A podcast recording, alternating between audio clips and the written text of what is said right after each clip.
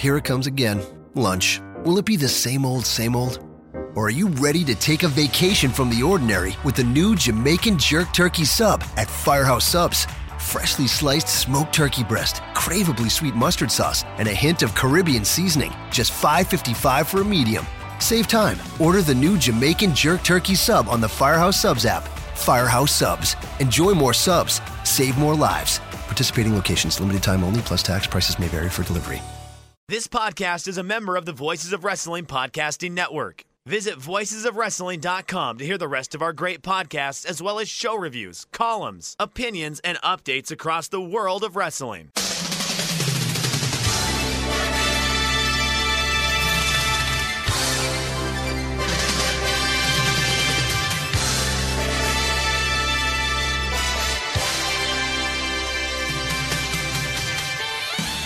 Hello, everybody, and welcome to the Super J Cast. I'm Joel Abraham, joined by David McDonald. David, you were just telling me an extremely harrowing story about some chicken salad, which I feel you need to share with the listeners. Oh, my goodness gracious. My life is a fucking mess um, in many ways. My, actually, my life is a joy in many ways. And my life is a mess in a handful. And this is one of them. So, as strange as this sounds, my body does what it can to protect me. And it does it in mysterious ways. Here's one of them. So, yesterday, after I went out uh, record shopping, which was a very successful day, right? When a vinyl, it's not, that's my new thing now, Joel. Vinyl record shopping. I got uh, I got Van Halen's first album for like three dollars. I got uh, two, three 12 inch singles, uh, Depeche Mode, Everything Counts. I got Election Day, uh, Arcadia, which is one of my favorite. By the way, Arcadia is absolutely underrated. Fantastic, fantastic band. And then uh, I got All She Wants Is Duran Duran. And like I might be the only person in New Jersey right now that has a promotional copy of the 12 inch of uh, All She Wants Is. Unbelievable. And then uh, Crowded House's first album. Huge, massive fan of, of Crowded House, and that first album is amazing, and it, it's a life changer. And got that. Anywho, get home, order a. I, I order. I, I here's the thing too. I don't even go like the shitty, uh, unhealthy route. I go and get a salad. Order a salad, and it had grilled chicken in it. I'm thinking, all right, this is. I'm back on. The, I'm back on the wagon. Healthy eating. Got weight. Still got more weight to lose. By the way, 50 pounds. 50 pounds. Um, Bravo. Thank you. Doctor was man. Keep it up. Doc, doctor was impressed. Doctor was impressed. Um, I'm like, all right. Let's, so anyway, I eat this fucking salad, and not not more than ten minutes later, I feel very nauseous and I feel very sick, and I feel it feels like there's a pound of salad stuck in my chest, like right below my my my breastbone. I get this every once in a while because, it, especially when I eat like dry meat, like dry chicken or dry steak or dry beef, or uh, or if I eat incredibly too fast, like if, I'm just shoveling food in my mouth. I get this and it sticks in my in my stomach and it doesn't digest and it and it just fucking makes me ill. And I know the only resolution to this is my body's going to reject it and I'm going to throw up, or I'm going to make myself throw up. So I choose nine times out of ten the quicker recourse. Let's make myself throw up. So I give myself the Heimlich maneuver basically to throw up. And oh fucking lord, there's nothing better than seeing hunks of people are going to like be like eating their lunch and be like, I'm going to make people throw up. Like, like, do people throwing up, Joel, make you throw up? Does that make you sick?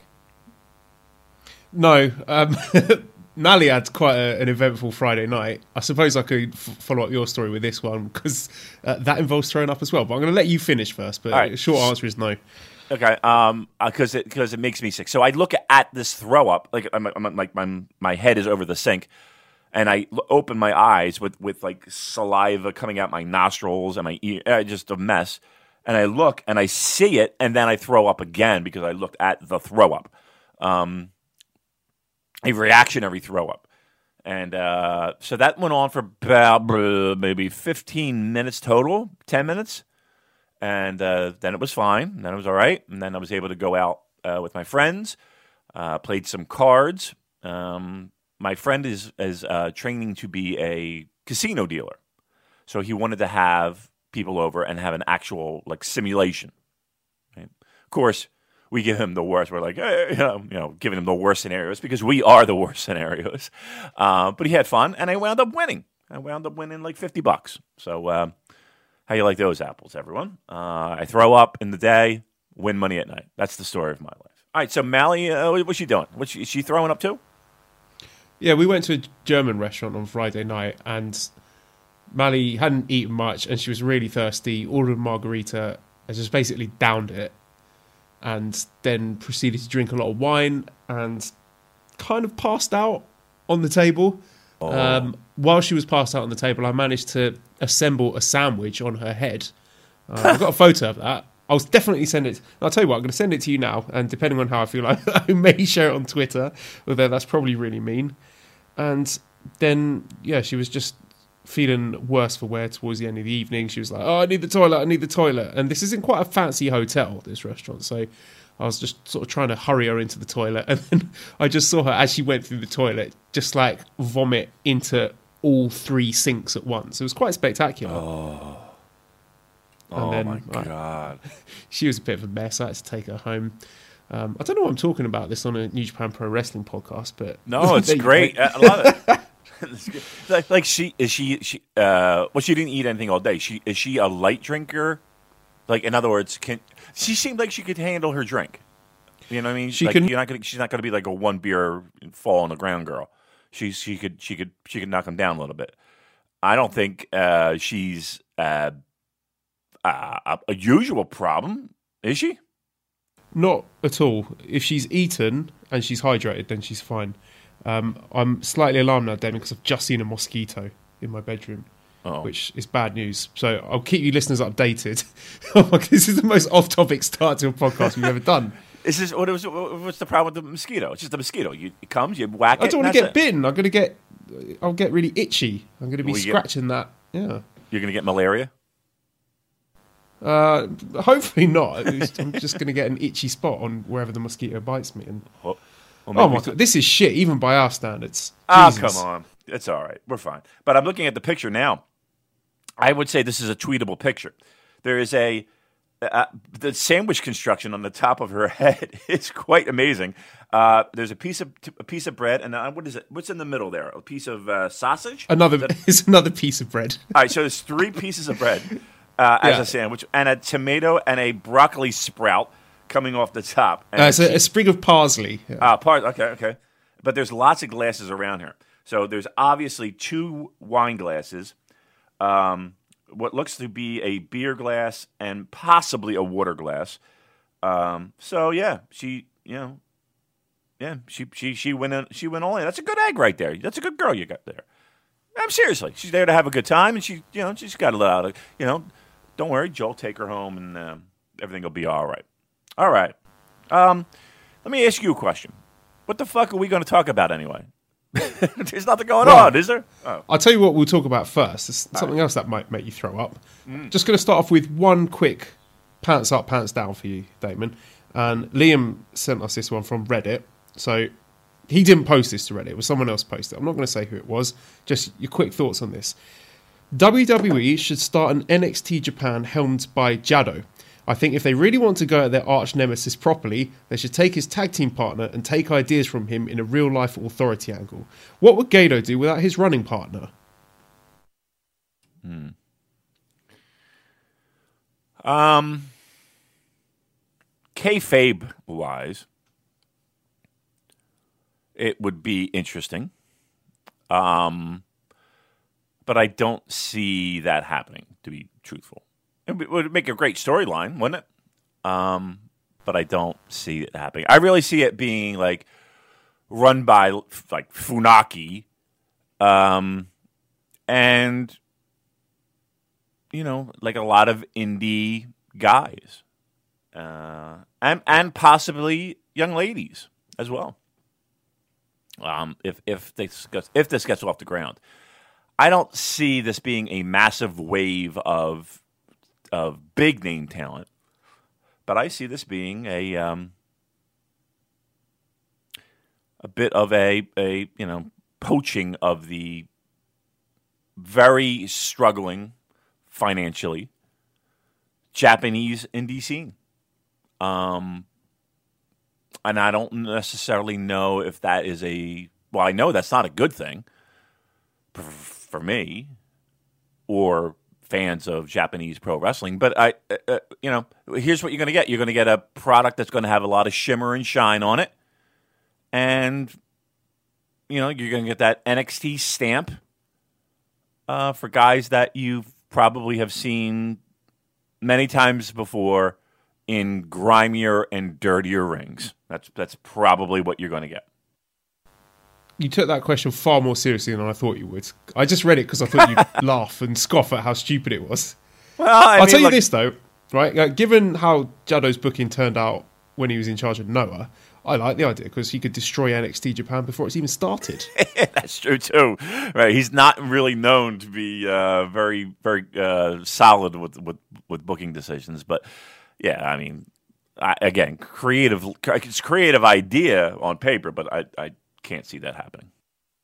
Okay, here's something else. for you. Very big news story here.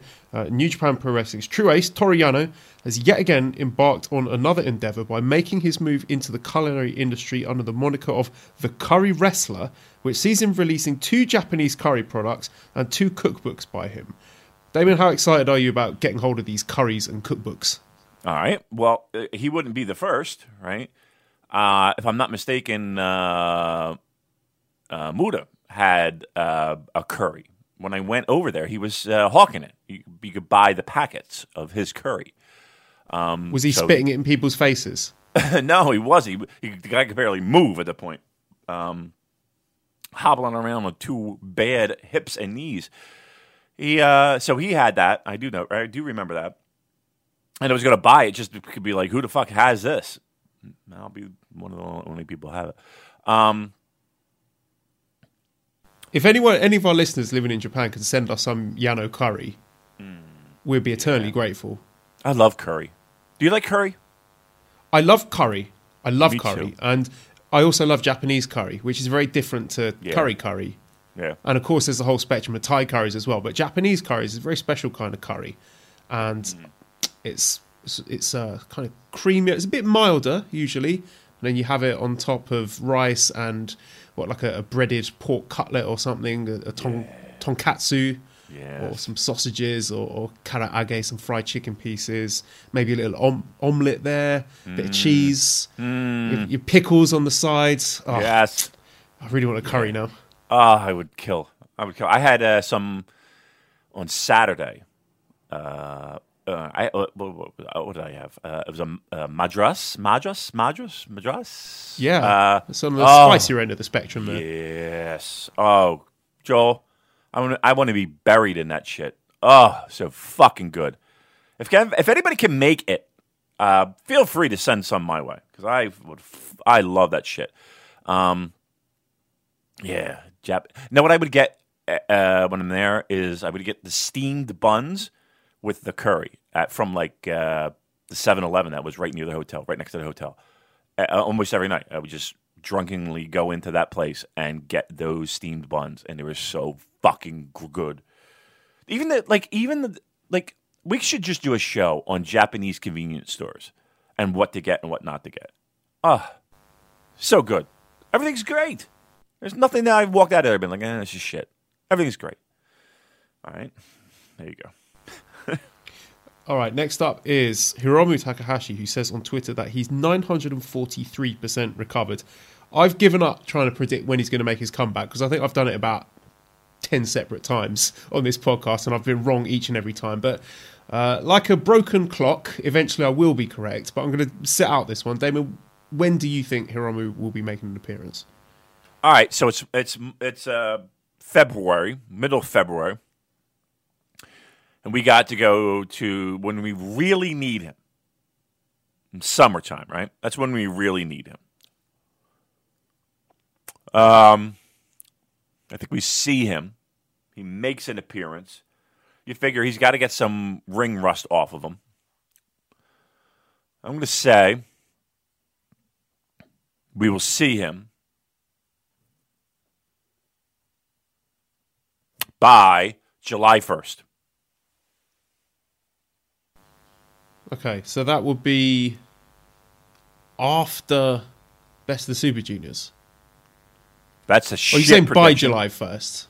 Yeah, that's a shit prediction. When is Best of the Super Junior? Do we know? Um, usually starts in May, doesn't it? Because it kind of finishes week or two before Dominion, which is early June. okay, so he'll be there before then. So I would say MSG? That would be really a great time to see him because here's the thing too. I, I and I shared this story before. He lived like right in that Jersey area. Um, that's that's where they reside, right right in the Jersey Shore. Um, when he was on excursion. Was he staying with Sumie Sakai? Yep, that is correct. Um, that's where a lot of them. Jay White stayed there. Um, uh, Evil stayed there. Um, yeah, that the, the MSG would be an ideal scenario, wouldn't it? So yeah, let's just say uh, let's just say that he's he's going to be in Best of the Super Junior. He's going to be in that. So Yeah, because Yeah. he's got to be in that Sumo Hall final because they're not going to book Sumo Hall for that without Hiromu. Yeah, he's in that. He's in that, and then uh, he'll uh, Madison Square Garden might be might be the ideal spot for him to show up. So yeah, let's let's let's let's let's circle that on our calendar. Okay, next up we have some news about New Japan from the Wrestling Observer newsletter. First one was um, that they got access to some New Japan market research done in March at the Walter Pyramids, the show that was headlined by Golden Lovers versus Young Bucks. So you've had a chance to look at this, Damon. Without me having to read off this entire page of statistics, was there anything that jumped out at you there? Huh. Well, you know what? Let's. Uh, I'm going to bring it up just to. Here's, here's one that I thought was interesting 66% subscribed at one time to the WWE network. Like, what did they do? Did they send out surveys to to uh, New Japan World subscribers? Like, how do they collect this information? Is really what I want to know. I think it was surveys for people who attended the show, but I can't see any details. Yeah, I mean, like, how does it? Like, how is this?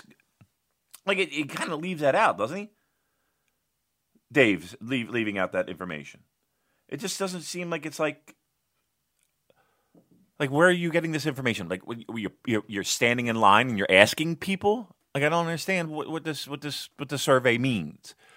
Um. Yeah, I don't know. Uh, like, because I I as a subscriber to New Japan World, I don't remember ever getting a email or a uh, a survey indicating my. it was an uh, email. I'm just guessing, but maybe it was an email for people who bought tickets. Okay, all right, maybe. And it said, and and, and what what was said? What was what was the the, the, the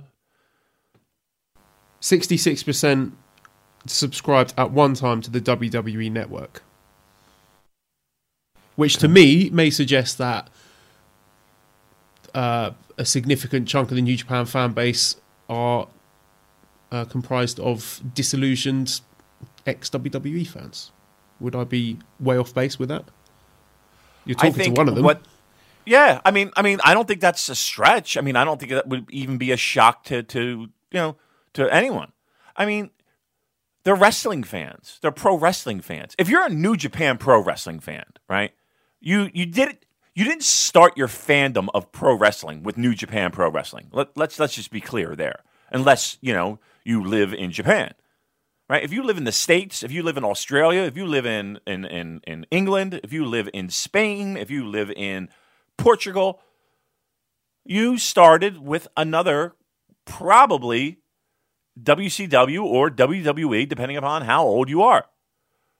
So yeah, that I mean, of course they they did because they're pro wrestling fans first and foremost, and then they're New Japan fans. Like you're not New Japan doesn't have a fan base, especially a Western fan base, and when I say Western, I mean non-Japanese, of people that you know didn't just start and hop right in with New Japan. I, I find that hard to believe. You started with WWE or WCW, maybe ECW, maybe, probably not, but maybe. And then you went to a fucking Japanese promotion. You know, you got a tape, you saw something online. You you didn't hop right into fucking, you know, you know, Kojima matches. That's you know, it that just didn't happen. So yeah, that's not that's not shocking at all. What about the gender thing here? Because it says here that, um, oh fuck, I've lost it now. Oh, uh, audience live was 81% male, unlike in Japan where it's nearly a 50-50 split. What do you make of that? All right, so we went to many shows um, in in my in my times there. So probably between f- if if I just counted the Wrestle Kingdom tours and the shows that we would go to and the amount of people, would I say it was split 50-50? Hmm.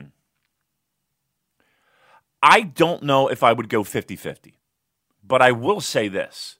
It is significantly more than female attendance in, say, if I go to Ring of Honor shows, if I go to uh, whoever, whoever comes to town, right? WWE, and I don't go to a ton of WWE currently. Um, there are a lot, and it's noticeable, and uh, you know, I, they're not dragged there by their boyfriends or husbands, right? You you know when you see that where it's just like they're just like on their phone, not giving a fuck what is going on, and they can't wait to leave so they can go to dinner. Um, that's not the case. Fifty percent seems a little high, but uh, I would say it's closer to that than in any other area in the world. Yes, uh, I'll give you that. So, would you make of the fact that in the states, for people attending this show, it was so different that it was 81% male. Do you think that's something that will change no. in the foreseeable future? Well, no, I pro mean, wrestling uh, still uh, in the West or maybe in the States is going to remain a male dominated sphere? I don't think that it is. Here's here's what it is. First of all, I think right now it's and I can't speak for for women, of course, but I feel like cu- the current day pro wrestling is the safest and and and the uh, I don't want to say the most inclusive than it's ever been in the history of pro wrestling, right? Again, I tell stories about the 80s and the 90s where if I you know, just bringing your girlfriend was like, oh, I don't know if I really want to do this. Um, and they they they're always made to feel, I don't know, maybe like again, they were they were always girlfriends who were dragged to the show. They were hardly ever fans, and the fans that and and the, and the females that were fans, um, it felt like they were not treated well, right? Either it was, oh, she's you know she's promiscuous with the fellas, or oh she's blah blah blah, and it's, it's like, like you, of course you didn't get that with the guys, right? And it was, it was, it was, it was, it was a sausage festival. It was just pretty much all guys. And I shared, I said I went to a Ring of Honor show where I went. Actually, I went to a show in England. I went to um, it may have been a Rev Pro show or a Progress show that I that I really noticed that the split. Like there were a lot of women. I was like, this uh, this is more women than I've ever seen at a wrestling show, and I, I couldn't believe it. And I thought it was great, and oh, wow. Um, and it kind of continued in the states, and it kind of continued. I, I again, I still think predominantly, if you go to a pro wrestling show in the United States, it is a predominantly male crowd. But I think it, I think it's gotten a, a ton better uh, when it comes to females. Not only not only going, but being fans of the product, right? And and and you know, and and saddling up right next to a guy and being able to you know you know th- this is the storyline and this is uh you know this guy he works in this promotion and he does this and you know that's good I mean, there's no reason why, you know. And the only reason it wasn't like that is because, truth be told, it, they were made to feel uncomfortable being there with the chance and the, sh- you know, you know, like you're going to go to a wrestling show and you're going to, you know, have to get put up with show your tits. What? Show my what? I'm here to see a wrestling show. And there was lots of that. Like ECW was was pretty pretty crazy when it came to that kind of nonsense. Where if it was just a like like Joel, not just a girl in, you know, not like Francine or, um, I don't know, if Missy Hyatt showed up, you know, okay, bad enough. We're chanting, show your tits. Or they're, ch- they're chanting, show your tits to girls in the crowd. You know what I mean? Like, it's just like, what the fuck? Know, so you don't you don't bring your girlfriend there. You don't bring anybody there. You can't make them a fan. And if they are a fan, they're staying the fuck home because they went one time and everybody's chanting, show your tits at them. Bullshit. Nobody chanted show their tits at me. Jeez. Felt left out. Uh, so yeah, that's uh, getting rounding back to my original the original point. Um, there definitely are more females at Japanese pro wrestling shows for sure, but I don't know if it's 50 50. I'd be very interested to hear from our female listeners. Just let us know what your experiences are with New Japan fandom and wrestling fandom in general? Is there a difference between you know going to New Japan shows and going to other shows and that kind of stuff? Yeah, so I- get in touch I'm- with us. Yeah, I really would be interested because that's, you know, I look, I can't imagine, especially older. Like if if you if you know you're in your your 30s and 40s, um, you know, the differences, like you know the differences between going to shows back then and going to shows now. I, I definitely would love to hear that perspective because um, it feels to me that it's changing, but I don't know for sure. And uh, yeah, I just like to get that that take. That would be a really good, interesting conversation. The Observer also had some information about tickets on the secondary market. So, just by comparison, um, Elimination Chamber secondary market ticket the would be about fifty five dollars. Double or Nothing, one hundred and ten. Cheapest WrestleMania ticket right now is about one hundred and thirty two dollars. Raw after WrestleMania sixty one dollars. Uh, NXT Takeover Brooklyn, Damon. This might give us pause for thought. Hundred and sixty four dollars. So, going to be quite tempting not to flog those and then have a night on a town. Ah. And well, I'll skip through the rest of these. But uh, MSG, uh, as low as fifty nine dollars. Is that a surprise to you? That is that low?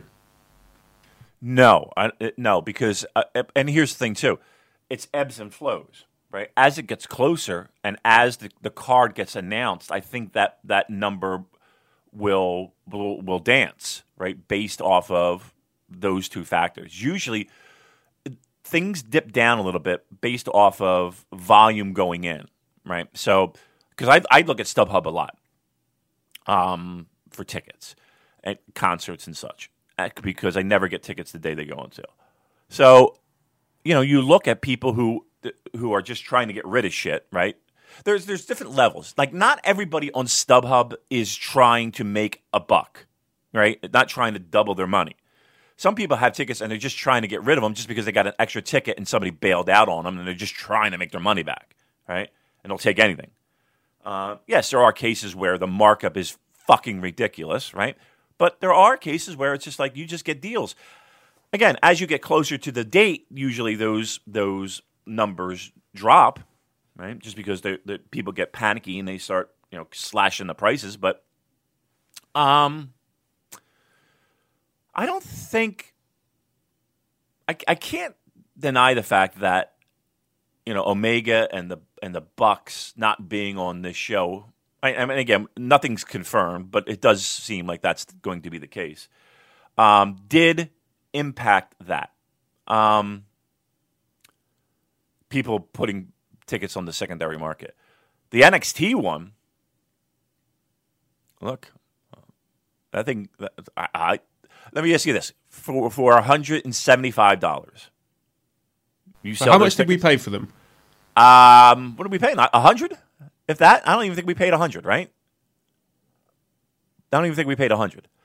So maybe ninety nine dollars was it? I don't know. I forget. Like yeah, maybe maybe it was a hundred because I think I asked you for a hundred, and I think it was like ninety nine. I mean, listen. I want that dollar back. I'll, I'll give it to you in New York. Um, uh, I would if somebody offered me two hundred bucks for that, uh, Joe, we'd have a conversation. We'd have a conversation of I, I'm getting offered two hundred bucks, my friend. I say, let's go get some fucking Jack Daniels and some Dan Dan noodles, and let's see what kind of nonsense we can get into. right? Come on. Maybe I'll put that to a Twitter poll. Uh, let the listeners decide. Do we go to NXT Takeover or do we have a night on the town? Oh, that would, that listen. Again, we have an extra two hundred dollars in our pocket in New York City. Imagine the nonsense we can get into. And here's what we do: we tell the ladies that you know, uh, yeah, we're we're we're going to the show. Okay, bye. And then the next thing you know, we got a free night. We got a night with the boys. And boy, oh boy, what kind of nonsense we could get into, right? Oh, did I just did I just spill the beans on this planet? I guarantee you, Mally's not going to be listening to this shit. oh, good. Then there we go. We'll map it all out. See, uh, and help us out. You know, there's plenty of people in New York that we that listen to this show. We need a. We might need. We might need some. Um, some hot spots. Some. Uh, some places where there are there's plenty of nonsense, right? Some fun. Uh, you know what I'm saying? So uh, help us out, listeners. You know, get us into trouble.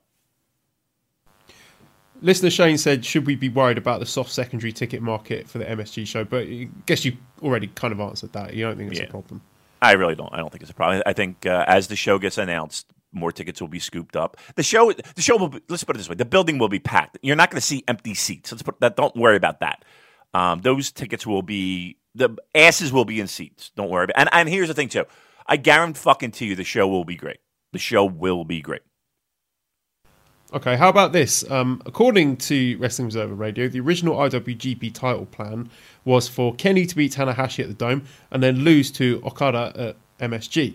Allegedly, Kenny said this before the interview that he did with Dave Meltzer, which shows that they were going to headline MSG with a big match with Omega Okada. Voices of Wrestling asked an interesting question here, and I'd like to know your thoughts on it.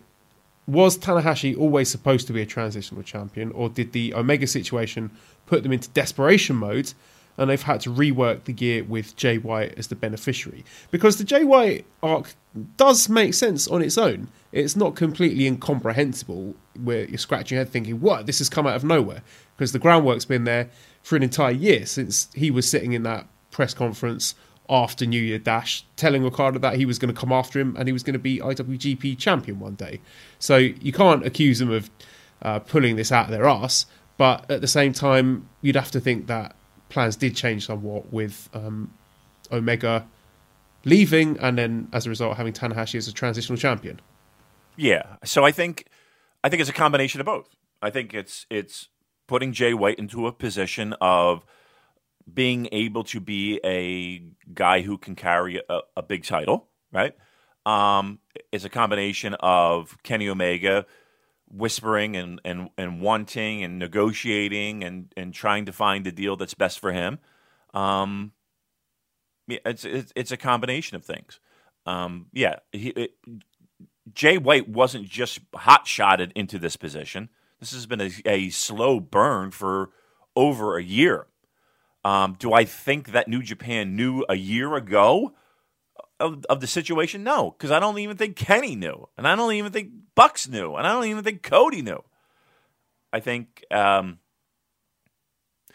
again, I and, I- and and maybe I haven't said it exactly like this before, but this is just an example of solid pre-planning, having your ducks in a row in case an emergency occurs that you can quickly make a transition smoothly uh, and seamlessly to fill in whatever gaps that you had. This is like insurance. This is like having uh, a savings account. When the refrigerator breaks, you're not scrambling for two weeks trying to collect pocket change to fucking buy a refrigerator. You've got a savings account for emergencies. New, that's how New Japan books. They have a savings account for emergencies.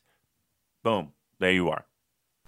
How do you think that would have gone down at Madison Square Garden having Omega lose to Okada? Do you think people would have been disappointed with that? Do you think that might have been an issue? Maybe some booing, or do you think the match would have been so good that people would be appreciative either way? Yeah. Um, that would be a short title reign, wouldn't it?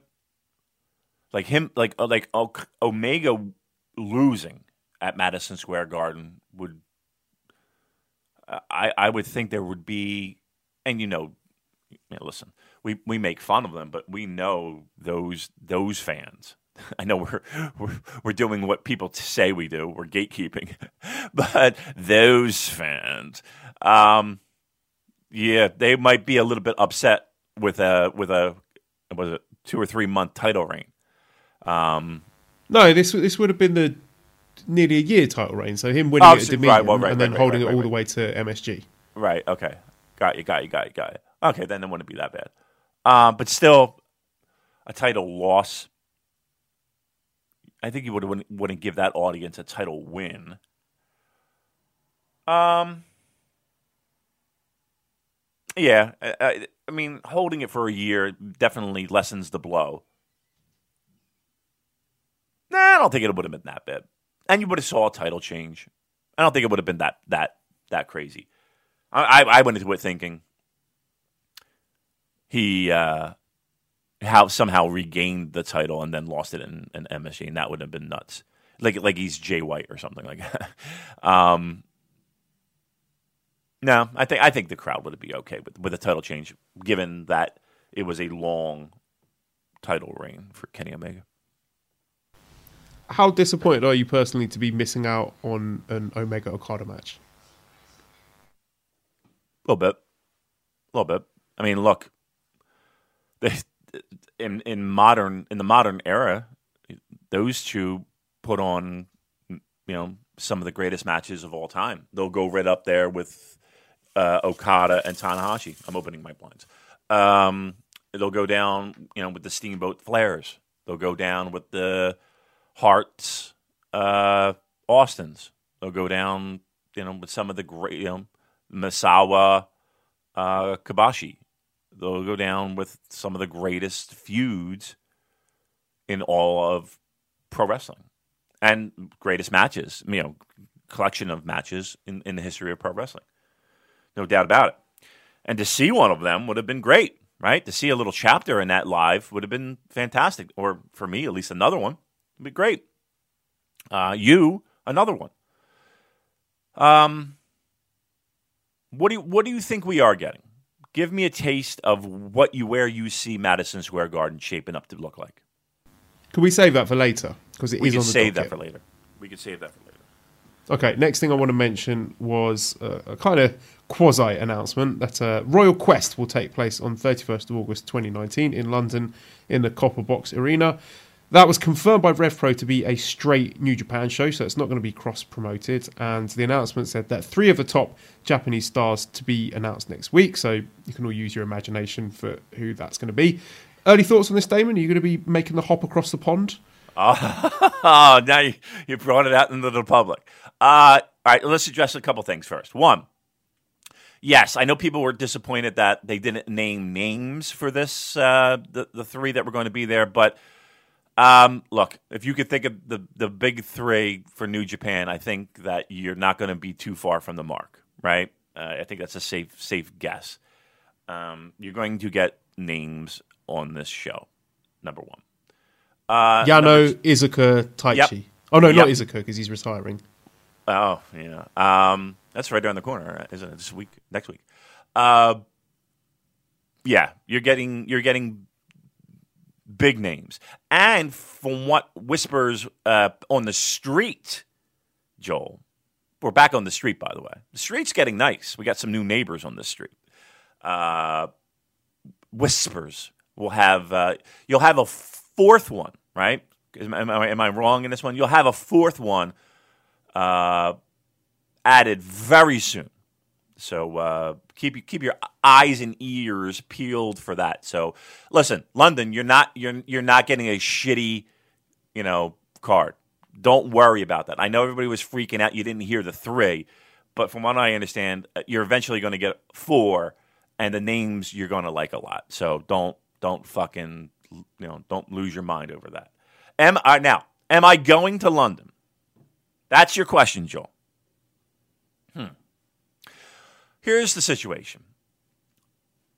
I am going to London if I can get enough money, and really all I really need is apparently is a flight, and ticket, and to eat. It's just a weekend shot, so I, I can't stay longer than that if I do go. But I, I got to get that money. Now the problem is this: one, I haven't discussed this with my wife as of yet yet, uh, and two, like I I am still paying off Japan, previous Japan, so money is tight at the Damon McDonald household.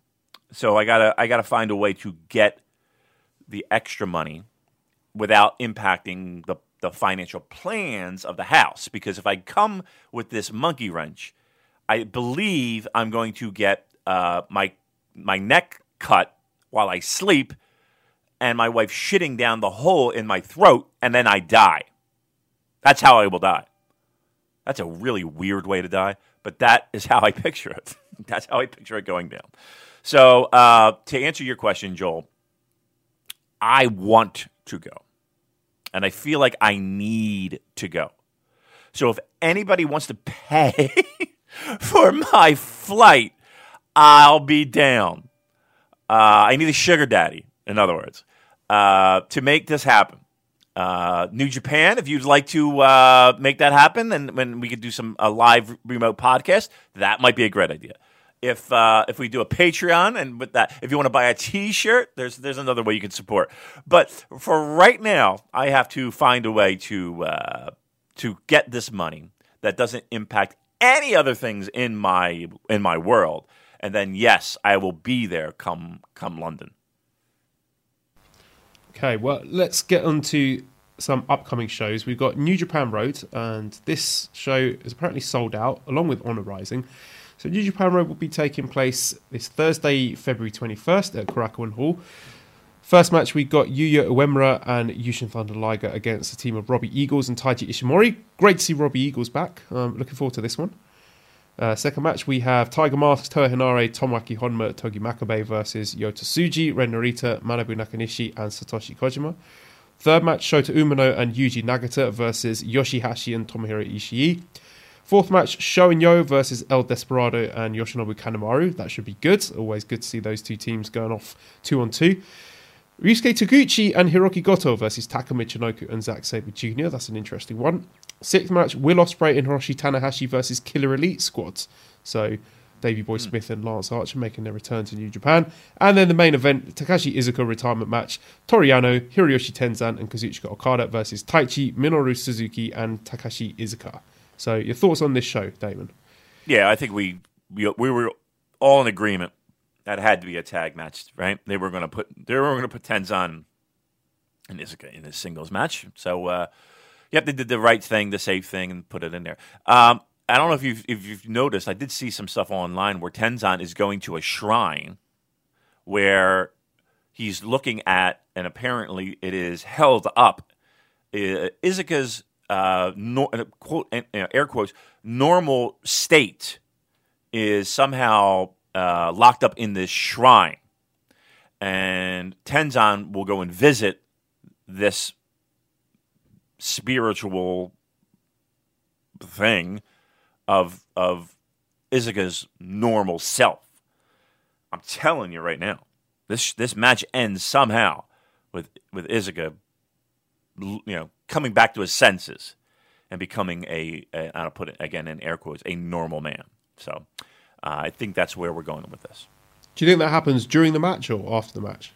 After the match, after the match, I think uh, he comes to his senses and tears and uh, again heartfelt, you know, flowers and uh, all of that turns turns his hard uh, black heart into uh, soft red mush, and then uh, and then uh, everyone cries.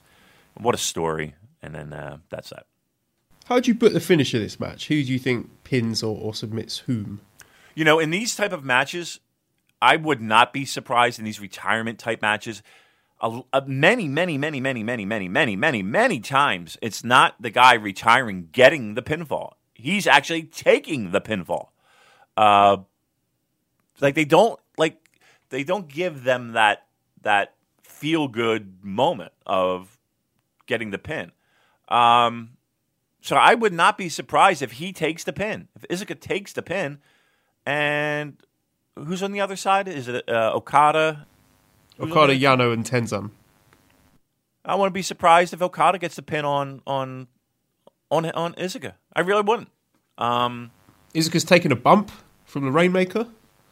ah, he could do that. He can fall. He can do a. Fl- I mean, it's one bump. Oh, that's all you got to take. One flat back bump. He could Oh, so he's not going to do the flippy one, like where he lands on his head, like Yeah. uh, Naito or Omega might do. Nah, no flippy. No, no. I'll tell you what. If he does a flip, I'll I'll stand up and fucking yelp. Uh, I'll stand up and write a restaurant review. uh, no, I will. I will cheer if he if he if he gets off his feet and takes that bump. Ah, what a, what a what a good egg he is. Yeah. What do you think about some of those other matches? So, Shonyo versus El Desperado and Kanemaru. Do you think this is going to be a win for Roppongi 3K to give them that momentum going into their title challenge? Because that's what it looks like on paper.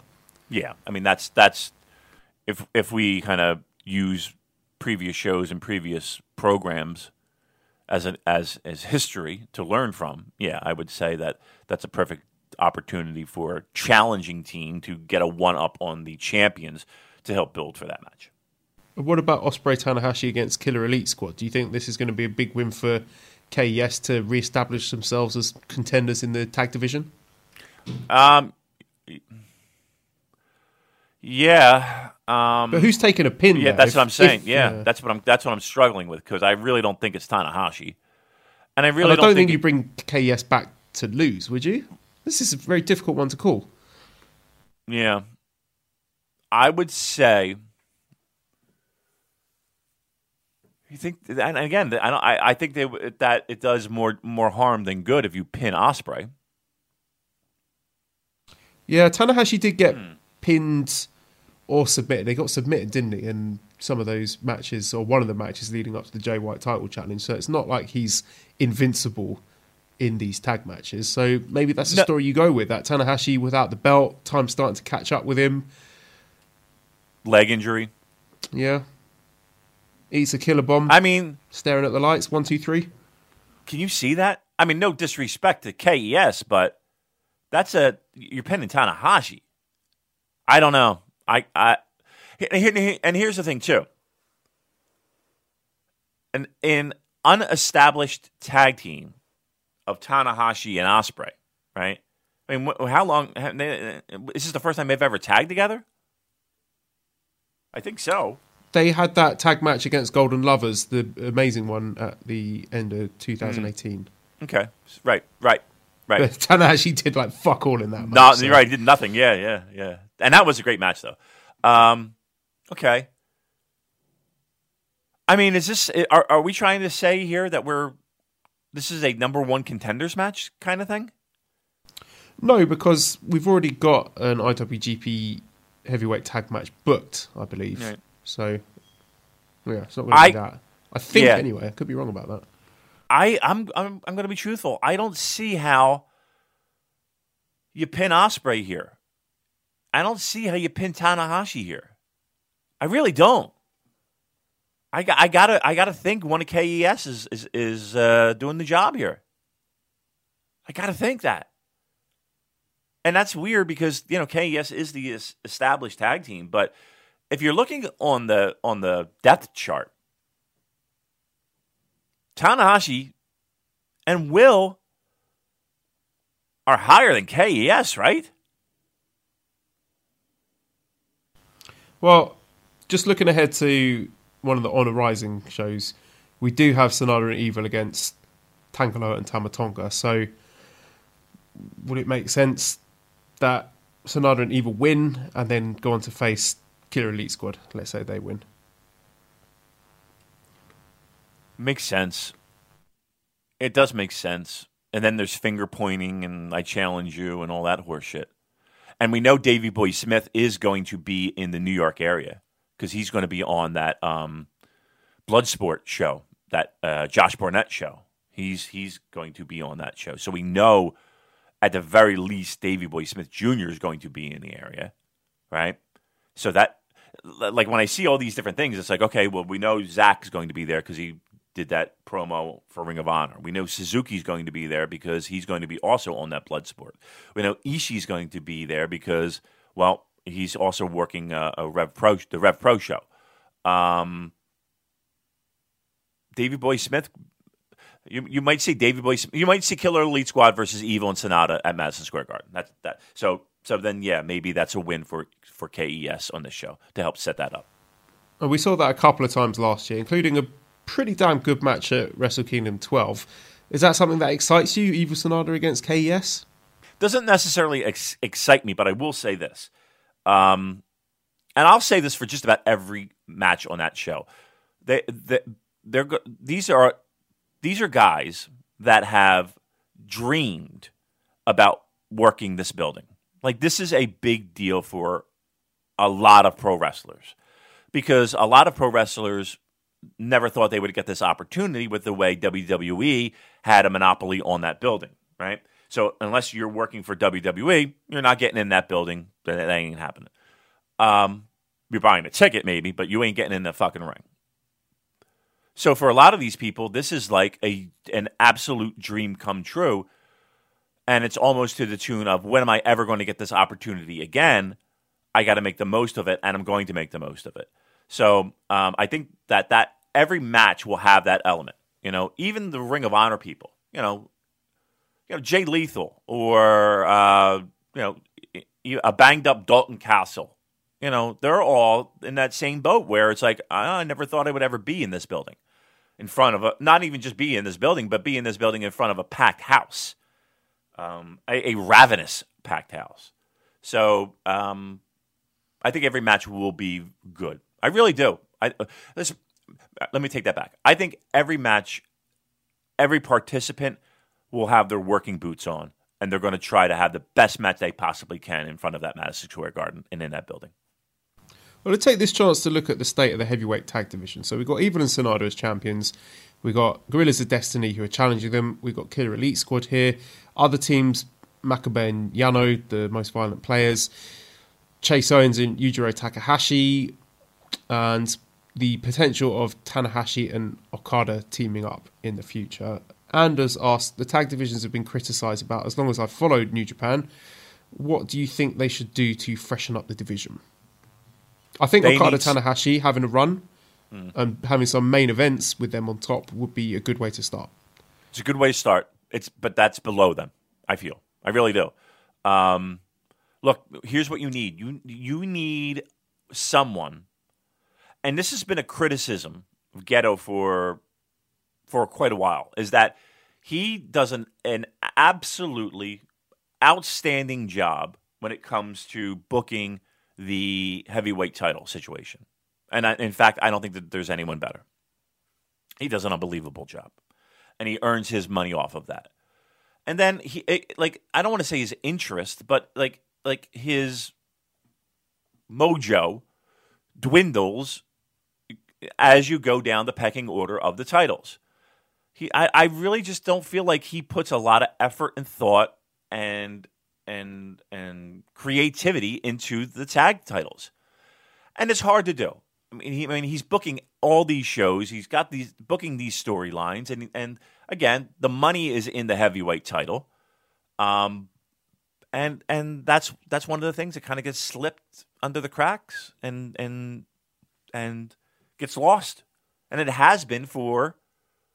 I mean, in modern times. I mean, listen, we, we Gallows and Anderson, uh, GBH, uh, the Kingdom, huh? The Kingdom, uh, Briscoes. Uh, we uh, we've had a taste of Goto and Shibata, a taste of it. Uh, God. I mean, this is what this is what we've gotten in the past four or five years. shit. It's awful. It's not good. They here's what they need. They don't need new tag teams, Joel. They need someone dedicated to booking this division. That's what they need because it's an afterthought. It feels like it's a throwaway. It feels like it's oh, uh, we got to put these guys on the show. All right, but it's it's the same fucking theme for five years.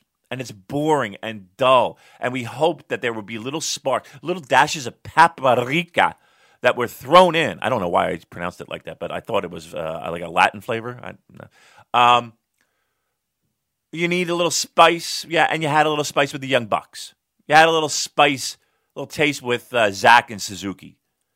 It really feels like the good Golden stuff Lovers, that they do. missing them a lot. Go, yeah, yeah, absolutely, Joe. It really feels like the stuff that they they add that get people excited. I don't want to say they purposely stay, they give us the finger, but anytime we got excited about the tag situation, the rug was pulled right from out from under us. Eh, right? It was pulled right out. Anytime we got excited and said, "Oh, here's our here's our pot at the end of the rainbow for sticking this out," they go back, they pull the rug out, they go back to the same dumb bullshit that they that they just fucking rely on for, for the past five years. It's Especially with those. Suzuki Gun teams. That I was really into ZSJ and Taichi in the World Tag League, and ZSJ Suzuki is a brilliant team. But both of those, nah, we can't have nice things. Oh, right. I mean, again, Zack and Suzuki. That's that would solve everything. I mean, for years we were we were we were crying for Goto and uh, and Ishii, right? Just make what is Goto doing right now? Tell me what Goto's doing. Goto's doing Uh, nothing. He's challenging for the illustrious ROH television title, actually. Right. Right, My bad. My bad. Right. Sinclair Broadcasting title. My bad. Uh, who gives a fuck? Uh, come on. They're Ishii and Goto. Put them together. Tag team. Go. We've been for years. We've been saying that. For years, we were like Shibata and Goto. For years, you know, we, for years we were saying Young Bucks. Uh, they're gone, but you know what are you going to do now? But for years we were like, make them heavy. Now we get we get Briscoes, we get God, we get Gallows and Anderson, we get the same. We get the Kingdom, Michael Bennett, and Matt Taven were the IWGP Tag Team Champions show, and that is not a knock on either one of those two. But yes, it is. but but really? Think about that. That's that, uh, why? With the talent that new japan pro wrestling has. Seriously. With the talent that new japan pro wrestling has. They were your tag team champions for for a bit- for a bit? Makes no fucking sense to me. No sense. And again that just means that to me that just means that you got you got a booker who uh, dare i say doesn't give a fuck about those belts he cares about that one program that's making him money. That's that's that's that's bringing the people in, and everything else is secondary. Question from RBX 2000. If NJPW decided to go all in with the Tana Okada super team and belt them up, what do you think is its drawing potential? Could they main event Dominion, a dome? Just think it could be something worth considering if they're trying to get over newer guys with the IWGP strap. So let's say they do go all in on Tanahashi and Okada as a tag team. What do you think the ceiling is on that? I li- I mean, listen, I love the idea, but again, I just think it's. If if anybody's going to resuscitate that that program and that title, it could be that, those two. I mean, you instantly make the match a, a thousand times more interesting putting them together, right? Um, and and and and then whoever challenges. Uh, I, I you you could make those titles interesting again. You could make those titles relevant again. I don't think they will though. I don't. I I, I just feel like that the tag titles are below them.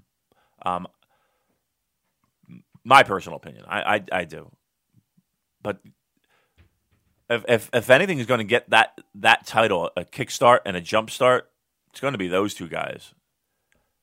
And and the matches again would be good and interesting. So maybe for a, a, a, a tiny, tiny, tiny period, you do that. But I can't. I just don't. I just don't see them in a, in a, in a tag team program for long. I really don't. Let's look at these Honor Rising shows. So it's coming up Friday, February 22nd in Korakuen Hall. So night one, we'll start off with Ren Narita versus Marty Scurll. Uh, match two, Shota Umino versus Zack Sabre Jr. That is a very interesting one. Actually, both Yeah. of those, Narita against Scurll and Shota Umino versus Zack Sabre Jr. Obviously, the Young Lions are going to lose, but you'd have to think that both Narita and Umino can't be too far away from Excursion. And these are the kind of matches that you give Young Lions to give them that little extra boost before they go off on Excursion. So, It is. what are your expectations for Narita against Scurll and Umino versus ZSJ? I think you know they're going to get their asses handed to them. But you no, you are exactly right. These are the type of matches that you're building toward. You know, it's kind of like the progression matches, um, singles matches against established stars, um, and again, maybe a little bit of offense here and there. But that this is what this is what this is. Um, so yeah, I think I think you're right on point with with uh, an excursion being sooner than later f- for for those two. So, yep, I, I think a, a good spotlight match, singles match. Uh, again, it'll it'll more than likely be uh, a solid ass kicking that they'll receive, and that's just the the way it is. But overall, I think that's a good spot, and again, it shows that excursion is right around the corner. Third match is a tag match with Jonathan Gresham and Jushin Thunder Liger against Robbie Eagles and Taiji Ishimori. Very interesting to see Gresham there. I'm a big fan of his. Do you think we'll be seeing him in the Best of the Super Juniors? Because often Honor Rising has acted as a gateway to bigger stuff in New Japan, like it was with Flip Gordon last year. Yeah. Um, yeah, if any guy on these shows is going to be, you know, going to have uh, a bullseye on him, would be him. I, I think Robbie Eagles as well. I mean, even though he's already been there and done that. But yeah, I think he's he's. This is. I don't know if this is if you can necessarily call this a tryout match, but I'm sure um, eyes will be you know peeking through curtains to make sure that everything's on the up and up and and who's it against? Who's he? Who was he wrestling against? Liger. It's Gresham and Liger against Eagles and Ishimori. Okay. I mean, I think it's a safe bet that Liger's going to have a conversation with someone in the back to be like, okay, yeah, let, let's bring him. in. You know what I mean? Like he's okay, he's good, he's fine. You know. Um, Some whisperings about bad attitude backstage. You heard any of these? no, uh, I'm not. Uh, no, truth be told, no. I, I from him. What, what, what's what's what's the word on the street from him? What's the word? Um, Gresham getting grumpy about things and leaving shows before he's supposed to. I might have got that wrong, but yeah, there were I, I don't. I, I try. Yeah, I try not to put any stock into those type of things because uh, you know anybody could anybody could start that shit. You know what I mean? Anybody can just t- run their mouth and be like, "Yeah, he, you know, he left early." Well, okay, well, he didn't. Um, so no, I don't think. I don't. I. I don't see that. I don't. I even if it is true, I don't even see that being a major issue. If, and if it was an issue in the past, I'm sure it'll be straightened out well before uh, he gets in that uh, Korakuen Hall. Okay, fourth match then is Toa Henare, Tomoaki Honma, David Finlay, and Juice Robinson against Tanga Loa, Tamatonga, Mark Briscoe, and Jay Briscoe. Hmm. no, you're not feeling it. I'm excited to see FinJuice, but Tanga Loa, Tamatonga, Mark Briscoe, and Jay Briscoe is not a team that uh, thrills me, if I'm honest. Yeah, Me neither. Me neither. Um, I understand why they're there. I understand these are Ring of Honor shows. Uh, you got two guys that have been there since the beginning, right? So, I mean, I know I hate to say they deserve to be there. They paid their dues and all that stuff, but I mean, they've been there from the beginning. So, and, here's the thing too. I, I will say this: they every time they go to Japan, they do work their asses off. Crowds don't care, but they work their asses off. Um, I know they're not everyone's cup of tea. I know they're, you know, people are kind of tired maybe of them, but you got to give them credit in the sense of they when they get off that plane, they got their working boots on. Fifth match is for the Never open weight Six Man Tag Team Championship. We've got the champions Ryusuke Taguchi, Toru Yano, and Togi Makabe defending against the team of Cheeseburger, Delirious, and Colt Cabana. So, Oh, David, what are your thoughts on these silly, jokey ROH teams challenging for the Never open weight titles, which we seem to get once a year? Scampy's not a fan. No. Um, I mean, I think it's very obvious we're getting comedy out the out the ass here. Colt No Cabana- way. A match with Yeah. And Yano Yeah. and Cheeseburger and Delirious. Comedy. Yeah, I know. Shocking take from Damon, but uh, this might not be one of my favorite matches. I'm just going to predict that it might not be something that I will be raving about uh, when we review these Honor Rising shows. Um, the six man titles are just right. They're just they're just shoulder shrug at this point. They mean nothing. It's it's just. I wouldn't be surprised if you see a title change here. By the way, I would not no, be they're surprised. not putting them on that bullshit team. Why not? Why not? You know what? I'm I mean, saying they surely are. there, there've got to be some standards to that. I'm Cheeseburger, right- Delirious, and Colt Cabana. No, impossible. I, uh, Joe- cartwheel. I've, Joe- I know I no, already no, owe you one. I'm working on that. I've Yeah, got a, yeah. a kid in my class teaching me how to do one, so Really? we'll get there. Yeah. All right, nice. We got. I can't believe we got you training, training to it. Well, let me let me throw this I at you. take my bet seriously, Damon. Why not have cheeseburger, Colt Cabana, and Delirious? Because you know each of those three are going to be at MSG, baby. Huh. Okay. That's throwing a spanner in the works. Now I'm excited for this match. I was going to say my bar for this match would be: Does it make me laugh? Does it make me lol? Do I laugh out loud once during this match? And if it does that, then I think it served its purpose. But now you've put some doubt in my mind that we might get a title change. I'm just saying. You again, you know all. Delirious is booking. You know, is, you know, is, is booking these shows, right? So of course he's going to be on the Madison Square Garden show, right? Uh, Colt Cabana. Now, Colt Cabana is more of a uh, announcer for Ring of Honor, if I'm not mistaken. He doesn't do too much ring work, but I mean, how hard would it be to put on his his, his uh, wrestling gear for the night? I'm sure he would love to wrestle at Madison Square Garden. I don't believe he has. And Cheeseburger, who definitely hasn't wrestled in fucking Madison Square Garden, right? Who's a loyal employee and is friends with you know with Delirious and and and all them. So, I mean, make the title change. They'll def- they'll defend and lose at the Garden to, to you know whoever they whoever six man challenge would be, and away you go. You got everybody on the show, and that that has to be on that show. Easy peasy, done. Okay. Uh, question while we're on the topic. Uh, Jose says, What would it take for the Never Openweight Six Man Tag Team Championships to be taken seriously at this point? I think I think we know the answer to that. You can't hot potato a belt and give it to to people who are perceived as as you know nonsense wrestlers. You know who are are you know m- below mid card wrestlers. Yeah, this coming from the person who says, Let's belt up Cheeseburger, Colt Cabana, and Delirious. Well, you've already done it. Like you know what I mean? Like you've already you've it, it it's not like that's going to lower the standards of the fucking belt. The belt is already what it is. Those titles are already meaningless. All right, they're meaningless. Here's here's here's what you could do too. Right? Here's a here, and, and again, it's not even about who's defending the titles and who's not defending the titles. It's just an easy way to get three guys from Ring of Honor that you know have to be on the fucking show on the show right? You're either getting that or you're getting your 550th Gedo delirious singles match, right? The battle of the bookers that they love to do on these fucking war, uh, War of the World shows, right? You get a, you get a six man title match. You get six guys in the ring that you know. Let's be honest here. Uh, you're killing six birds with one stone in one match. That's all I'm saying. But the titles, titles are worthless. The titles are worthless because you put them on people that are perceived as lower mid card guys. That's that's the problem, and it's a hot potato.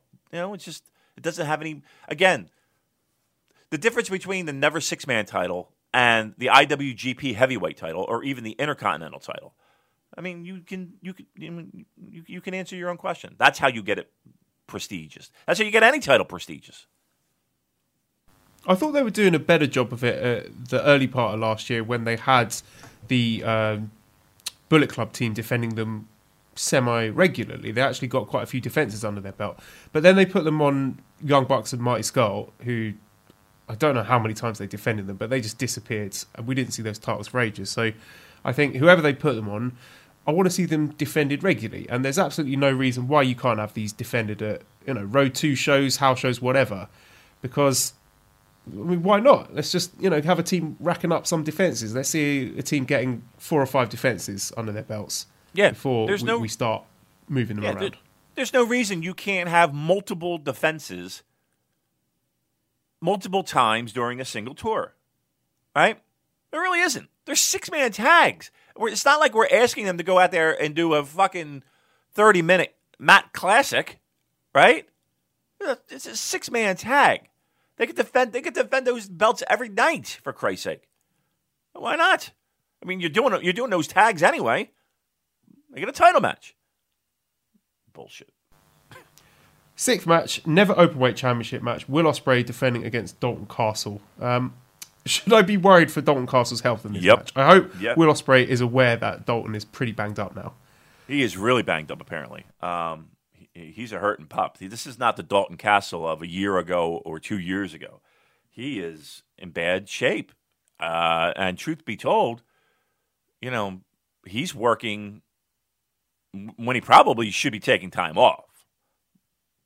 And Will, we all, all you know, I'm sure there's conversations in the back of, you know, Will talking about, oh, I'm going to hit this spot and that spot, and I'm going to do the flippy do thing and catch me here and a bit. Gonna do a reverse Hurricane Rana on the apron. You lands on your head. And right, right. And Dalton's like "Ah," having a panic attack because he knows he's in, he's going to be hurting for at least two more weeks. Uh, it's, a, it's Yeah. an odd choice, isn't it? yeah, I thought so. I and it might and it might have been at the request of. And here's the thing too: pro wrestlers are pretty good at taking care of each other to a certain degree. Like if they know they're banged up, they're, they'll find a way to work around an injury. Problem is, is that what do you work around Dalton Castle when everything is is, is banged up, like his whole body is in shambles. Uh, so, yeah, I, I don't have high expectations on this match because what makes Will great is having a partner willing to go along for his ride. And that's not to say Dalton's not willing to go along for the ride, but it would be kind of stupid, let's just say it, for him to go along for a Will Ospreay ride, given the physical condition that he's in. Next match, the seventh match for the ROH World Television Championship is Jeff Cobb, the champion, defending against the challenger Hiroki Goto, which was a match I think we were supposed to get at the New Beginning USA shows, but we didn't for all the visa reasons. I was a bit disappointed the first Gob, uh, Gob, Cobb Goto match that we got. So I'm hoping for something a bit better this time. What are your expectations for this? They're actually pretty high. Um, I really feel like both these guys are, you know, made for each other. I feel like these guys, sh- like on paper, should have good chemistry. I, I know that doesn't always work out that way, but it feels like a match that would they, they would fit perfectly. Right? So my Possible are- G1 audition? Yeah, yeah, I, yeah, I think so too. I think so too. Uh, I want to, you know, I know uh, Cobb has he has the, the Ring of Honor contract, right? Um, I'm kind of surprised that's that's that's not a, a, uh New Japan contract um, as well. So maybe maybe there might be something to that as well. So uh, I, I my expectations are high. I'm not gonna lie. I think Goto can deliver, and I think this is an opponent where he he should be able to deliver. And I think being in a singles match spotlight, Korakuen Hall when the working boots are on, I think this will be a good match. Main event, special six man tag match. uh, Jay Lethal, Kazuchika Okada, and Hiroshi Tanahashi versus Vinny Marseglia, TK O'Ryan, and Matt Taven. I, I'm just going to let that hang in the air like the bad fart smell that it is. there are people that love the Kingdom, or is it the Kingdom? What, what are they called? Is it the Kingdom? Yeah. I'm not one of them. um, yeah, I, yeah. Headlining Korakuen Hall. What? How does that make you feel going into Madison Square Garden, Joel? I, I don't know because I think if they'd shuffled things around, like if they'd have put Cobb against Goto as the main event for this show, then I would probably be approaching this in a lot more optimistic way. But the fact that they thought the Kingdom and Jay Lethal were credible headliners, even for Honor Rising show, is a little bit worrying. World champion, Jay Lethal. He's held, uh, what is he collectively some stat where they made all the Ring of Honor guys tweet. Hey, congratulations, Jay! You, are the longest reigning champion. Thing. Okay, I, I didn't know. I've totally forgotten he was the champion. So I guess it figures that he's in the main event. Yeah. I can excuse that, but the Kingdom, mm, hard pass for me. Yeah, I mean, look, that is the state of Ring of Honor, right? I mean, this is when I talk about Ring of Honor, and, and, and there's Ring of Honor fans I know that listen to this show that hate when I get on this, but look, I, I that's proofs of the pudding right there. There, there's your honor rising. So there you go. Okay, night two then. Uh, also at Korakuen Hall, Saturday, February 23rd. We are opening six man tag team match. Yota Tsuji, Ren Narita, and Shota Umino versus Cheeseburger, Delirious, and Colt Cabana, who I assume then will be newly crowned never six man champions. So, any chance that Tsuji, Narita, and Umino take the titles off of them? Nope. That'll be interesting. Nope. I think they hold, they successfully defend those titles and bring the belts to New York City. Moving on then, second match, we got Toa Henare and Jonathan Gresham against Taka Michinoku and Zack Sabre Jr. Jonathan Gresham and ZSJ had a pretty good match last year. I forget the name of the show. It was one of the ROH shows, maybe Final Battle. So I'm excited to see them going at it again, even within the confines of a tag match. Yeah. I mean, a nice showcase, right? A nice opponent.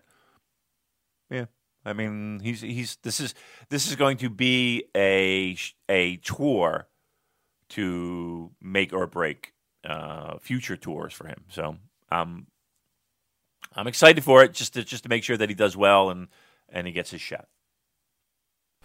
Third match, singles match, Marty Scurll against Robbie Eagles. Now, I was going to say maybe this is another showcase match for Robbie Eagles to prove his credentials to get getting best of Super Juniors. I'm sure he will be in there. What about Marty Scurll? Do you think he makes best of the Super Juniors this year, or will his contract be up by then? I don't know. Yeah, that was my question. Yeah, yeah, that would be it.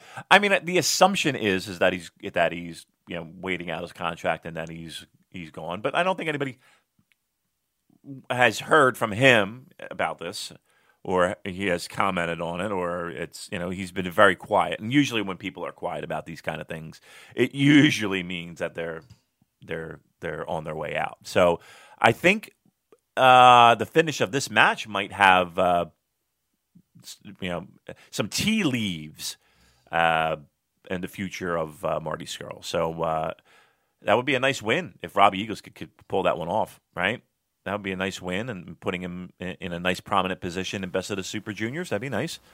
But uh, okay, I looked it up. It yeah, says think... Uh, his new deal will take him through April 2019 and it will cover the MSG show. But after that, we're assuming post MSG that he's going to join his buddies in All Elite. Yeah, yeah. So what their first their, uh, All Elite is is Las Vegas was at Memorial Day weekend, like so late May, end of May. Um, yeah. So I think the uh, I think the handwriting is on the wall for that one. All right, and then we have a tag match: Will Ospreay and Hiroki Goto versus Dalton Castle and Jeff Cobb. Should be fun. Yeah, that's not a, that's not a bad match. Again, we talked a little bit about Dalton, and I'm sure he'll do what he's got to do to be ready for the match. But that, I like that. That that should be a pretty that should be a good match. That should be really good, actually. Uh, I'm looking forward to that one. Ospreay and Cobb had good chemistry in New Year Dash. They had a really fun six man match, and there's some fun interactions there where I think Ospreay went for the OsCutter, and uh, it was Cobb pushing someone out of the way and catching Will Ospreay, and they made funny faces at each other. So that's a match I'd like to see actually. Ospreay against Cobb, maybe for the Never title. Yeah, Yeah, they've wrestled before too. I think uh, probably in Pro Wrestling Guerrilla. I'm, I'm, I'm almost certain they had a match and it was really good. So yeah, yeah, that I, I think that might be one of the better matches of the of that weekend. Fifth match: Shingo Takagi and Tetsuya Naito against Vinny Marseglia and Matt Taven. What? Uh, what? What? Look, uh, you, Joel, you tell me. What? What? what uh, they're really they they like this kingdom stuff, don't they? Well, I was going. I'm, I'm excited to see Shingo and Naito teaming up. This is the second time they've teamed up, and I guess can I look forward to seeing them beating up the kingdom in this match? I mean, I mean- surely they're winning. You're not get. You're not having Naito or Shingo losing to either of these two. No. Uh, what's the word? Jags, as Joe Lanza would call them. Jags is that the word? What, what, what does that stand for? Just a guy. Just oh, that's just the guy. Okay. Um, look, I know that I know that Ring of Honor is is trying to create new stars, and they're trying to uh, you know Try harder. Try harder. Let me- uh, have you? Uh, let's be fair. No, Let's okay, be fair. okay. Sorry, let, let me uh, interrupt. Sorry, David. Okay, I hate yeah. to do this, but they did sign a lot of new talent, and my assumption is that because they were signed fairly recently, it was too late for Ring of Honor to sort out Japanese visas for them. So that's why. Again, this is just me assuming that we're not getting people like Rush or PCO or Bandido. I, I think actually PCO said on Twitter that he wasn't able to get a visa on time. So Right, right. I think they have had to sort of scramble together to put on um, matches that are not using the full force of their rosters at Right. necessity. So that's a, an important caveat to bear in mind before we completely bury these shows. Right, right. So before you start banging away on your keyboards and uh, you know sending us hate tweets, uh, we we did recognize that fact. So, um, but yes, And that's on this- ROH's end, not in Japan. Right. Um, look, here's the thing. I don't. I do you think that they're they're not bad wrestlers, right? Kingdom wise, they're not bad wrestlers. They're just they're there. You they're as as Lanza would say, you know, just a guy, right? Right. Not horrible, but yeah, I can't I can't say that I'm super excited for this. That's for sure. No.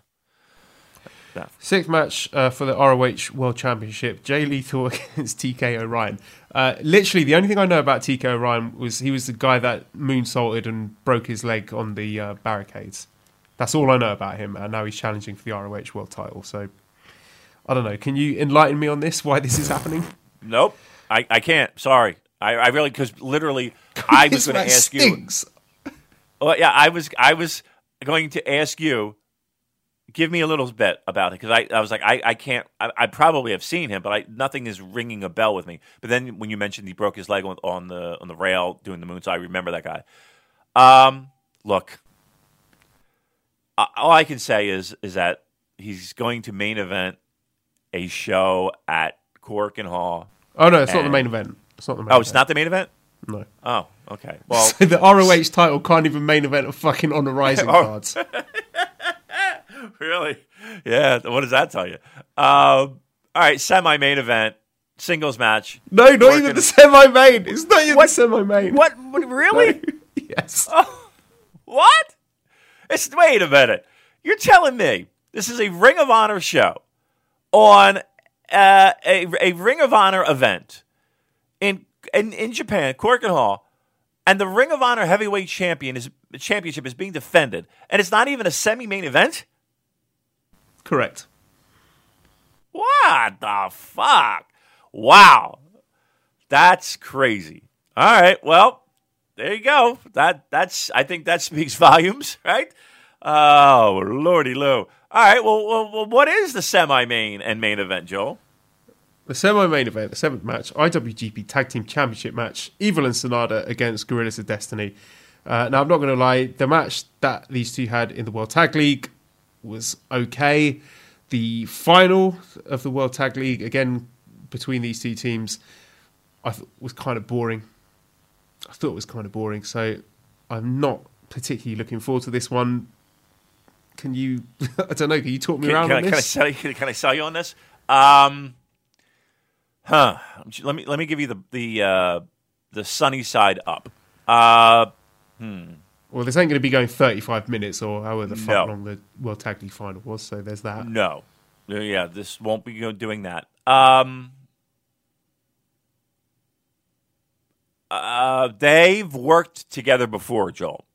So I think that the chemistry could be there. There could be an improvement in the chemistry between these two teams to help make this match at least a three star match. That's all I got. That's it. It's a pretty fucking low bar, my friend. hey, honor rising, man. Honor rising. Okay, main event then is the ROH uh, uh, title change. Any chance of that happening? I can't see it. No, me neither. Okay, eighth match, uh, main event, ROH World Tag Team Championship match with the challengers FinJuice, David Finlay, and Juice Robinson against the Briscoes, Mark Briscoe and Jay Briscoe. I think this one will be pretty good. I'm looking forward to this. yes, again, as much as we, you know, kind of make light of the Briscoe situation, of all those tag teams that we named before, again, th- when they're in Japan, they they take it seriously and they really do work hard. Do, does the crowd care? Uh, the, debatable, but they work very hard. Um, so you got to give the Briscoes credit for that. Uh, and it's Juice and, and Finlay, you said? Yeah, Juice that's correct. Finlay? Yeah, who are part of this? Um, oh, what's the name of the faction. stable? Yeah, yeah, the the uh, yeah, the, Bloods, New bring- Blood, or something like that. Yeah, yeah, yeah, yeah. Um, Lifeblood. That's it. Lifeblood. okay, shit name. Um, I'm into this match, Joel. I'll I'll I'll I'll, I'll go in the I'll go in the books. I'll go on the record. I'm into this match. Finlay in a main event. I think he'll be excited. Juice excited. Briscoes working shoes. They'll be excited. Main event closing out the tour. I think this will be a very good match, and I'm going to set the bar at four stars. So those are your on the horizon cards. I've got to ask the question, Damon. Where the fuck is the Beer City Bruiser? Because I really liked his matches last year. Me too. Me too. Right? It was Godo, right? Uh, I, that's a great question. I know he listens to the show, by the way. He's a listener of of, of uh, the Super J Cast. So uh, I did not know that. I was not sucking up to him. I genuinely enjoyed those matches. right. I we we definitely I, and he had the Uh, cigar. He brought the cigar to the rig and, and stomped on it, and there was all smushed cigar bits everywhere. It was fantastic. yeah, no- yeah, in the mat. Yeah, they were they were trying to get the fucking thing cleaned up for twenty minutes. Um, yeah, he was he was. I mean, I don't know if that's visa issues. Uh, look, I know Evil had visa issues coming to the states. Did you hear about that? I did. Yeah, it was. Was it a show that a company that Elgin is involved with? Have I got that Yes. right? Well, well, Elgin helped book the uh, uh, Evil. Like Evil was coming here, and Elgin got him on the show, and uh, apparently, he, Evil got to the states. He got to the states, but wasn't allowed in the states. Wasn't allowed allowed in the country in customs. Uh, like he's at the airport, and they're not letting him through because he has the wrong visa. Apparently, Maybe it was because of the scythe. yeah, seriously, and the and the on the eyeliner. Um, yeah, but they would not let him through customs, and which which is that. Look, thank knock on wood. Thank whatever spiritual being you thank that that has never happened to me. I've never had any problems with that. Um, but that is Now I'm just would- imagining evil like in full gear trying to get through customs. yeah, with his You know, with the hood, the lasers. yeah. What's your name, sir? Evil. right, right. See, um, no, uh, last They're name- making him no, unpack his evil. suitcase. Um, sir, can you tell us what this is? This is evil. Everything is evil. Right. No wonder they didn't let him in. Yeah, you would think. Um, there's a lot of rest. Like, like, how does Abdul the Butcher get through customs? You know what I mean? Like, those are those are the questions that I have. Like, those logistical questions of how the fuck does a custom agent look at Abdul the Butcher and be like, okay, come into my country, right? Like, even if pro wrestling were, um, you know, you know, I hate using the term, but you know, let's kayfabe. Let's let's let's get out our pro wrestling illustrateds for a moment. How does a travel agent or how does a person at the at the desk of a of a major airport allow Abdul the Butcher to get on an airplane? you know what I mean? Like I, when I was a kid, I'd be like, "How does this happen? Like how do, how could this possibly be?" He he's a madman, or like uh, you know George the Animal Steele. Like how do you get him on an airplane? Those are the questions I had as a child, Joel. Um, that still, to me, uh, are left unanswered. I've got another big question. Well, it's more of a complaint. Looking at all these shows, foreign IWGP champion already taking time off and big leaguing the little shows. What the fuck? Mm-hmm. Yeah, good point. Yeah, jeez. I mean, that was a big complaint of Kenneth, wasn't it? Not a good start. Not a good start. Just saying. If we're being fair, if we're being fair. Yeah, all right, good point, Joel. Good- Are we? Are, is it time to dunk on Jay White now? Is this? Is this? Is this? Once you get the title, it's it's uh, laying the boots. Is that what it is? is? Yeah, I've got plenty on this coming up later if we've got time for it. I got Um, time. I, I, While we've got the uh, the topic of Iizuka, I, I forgot to mention this earlier, but there was some talk last week, people asking for Iizuka matches to be recommended, and uh, your friend, well, our friend Mackie, has recommended Owen Hart versus, well, he was then known as Takayuki Iizuka from 1991, uh, a show that I believe you were attending, Damon. Yes, that's the one. That's the one I was. Yeah, he was there. I, I think I went with him um, and a couple other friends. Um, yep, that's the match uh, from uh, Joel Goodhart's. Uh, was it TWA? And yeah, I was I was in the I was in the building for that one. So there you go. Good job by Mackie. Uh, another question uh, from Lane, an entirely serious question, definitely not cursed. Uh, Suzuki Gun's resident biter is retiring this week. Chaos has a resident biter in Ishii. Is this confirmation that Ishii is defecting to Suzuki Gun? No, you don't need to answer that, Damon. It's just a, a funny little thing. Good. That's more enthusiasm than I was expecting, to be honest. Um, okay, here's another question from John Carroll, who's host of Wrestling Omakase on the Voices of Wrestling Network. Uh, John asks, "Is it crazy to be more excited for New Japan Road, the Iizuka retirement show, than either of the Honor Rising shows?" I think there's good stuff on the Honor Rising shows. Um, let's not let's not hand wave everything. Um, there is stuff that you, especially John, just knowing a little bit about John and his tastes. Uh, yeah, I could see him hand waving those Honor Rising shows big time. Um, that being said, I, I think there, there'll be some good stuff on there. Which one will be better? Hmm. I think at the end of the year, I think you'll remember more from the Iizuka retirement than you will the the Honor Rising shows. I do, um, and that might not that might not mean match quality. I just think you'll just remember that show more f- for the retirement than anything else. So while I say don't skip and don't hand wave the the Honor Rising shows because I think there's good stuff to be had, I think Iizuka show will be a little bit more memorable. Timothy asks, "How much does Honor Rising set up the G1 Supercard?" Now, given the visa things mentioned, I would expect to see different ROH stars appearing on MSG than on these Honor Rising shows. Do you think we can expect any kind of, I guess, story connection between the two? Um, maybe a little bit, maybe a, a, a- smidge. Again, probably more with those six man titles than anything else. Uh, but you're right. There is a lot of Ring of Honor talent that's not going to be on these Honor Rising shows that you can you can definitely expect them to be at Madison Square Garden. So um, I would say I would say sprinkles, but certainly not hardcore. This these are matches that will be made come Madison Square Garden. Okay, and also we have the anniversary event coming up on Wednesday, March the 6th. So that will be in Tokyo in the Ota City General Gymnasium. We'll preview that nearer the time when we've got a full card. But so far, we have two matches announced. One is the IWGP Junior Heavyweight Championship with Taiji Ishimori defending against Jushin Thunder Liger, which was set up at the New Beginning in Osaka show. And we also have the IWGP Junior Tag Championship match with the champions Shingo Bushi defending against Roppongi 3K. So, off the bat, your thoughts on those two matches, please? Well, again, this is our this is our annual Liger. Please have a good match moment, and he will, and he always does, and he's in the ring with a with a absolute quality opponent.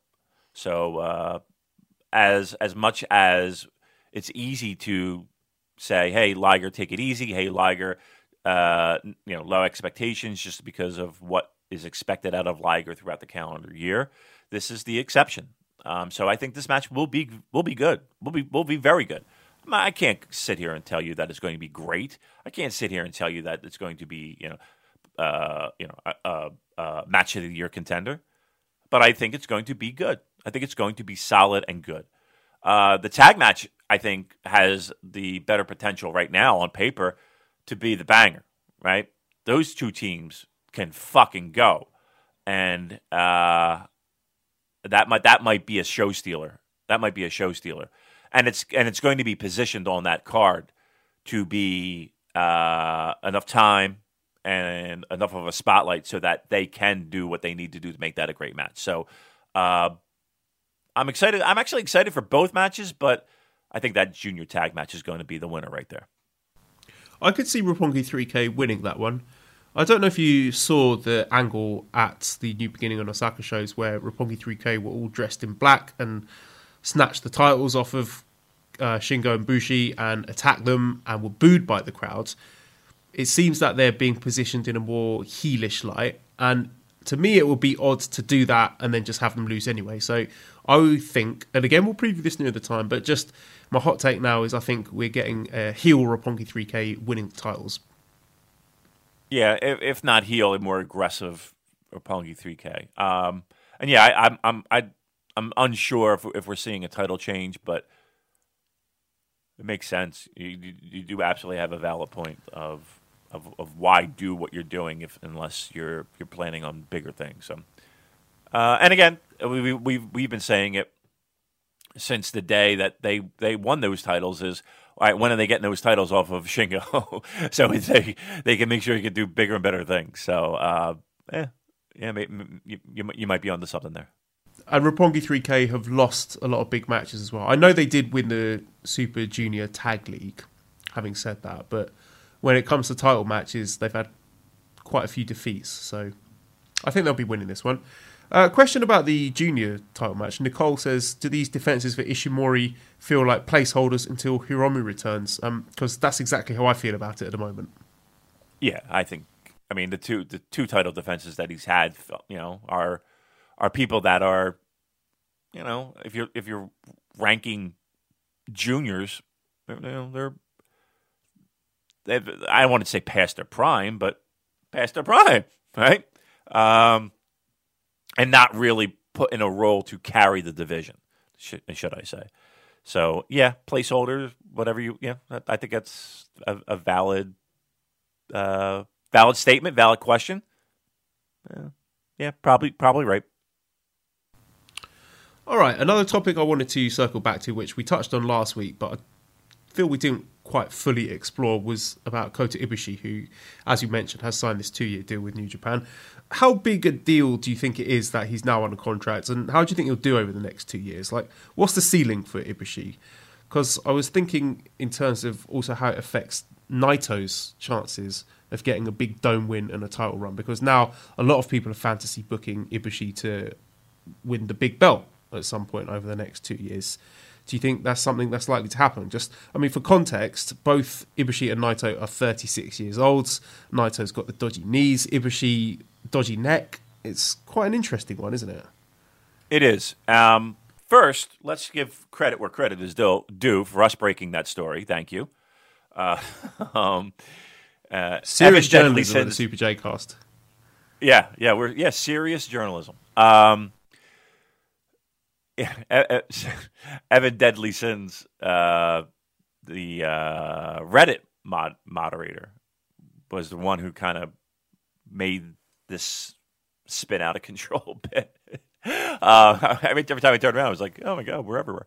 Uh, I think that with a commitment, and again, I said this last week, with a commitment from both parties, what New Japan did was make a commitment to their fans uh, who knew full well that uh, losing Kenny Omega was going to be a blow, right? And I know people don't want to uh, some people don't want to admit that, and some people, you know, are overreacting to it. To be quite honest with you, um, there really isn't any gray area when it comes to this. It feels like, but the truth of the matter is, is that I, I really feel like New Japan felt like it it got the better deal out of it all. I really do, because I said last week that what you get with Kota Ibushi, you have with Kenny Omega, uh, minus a lot of the nonsense that people kind of hand wave.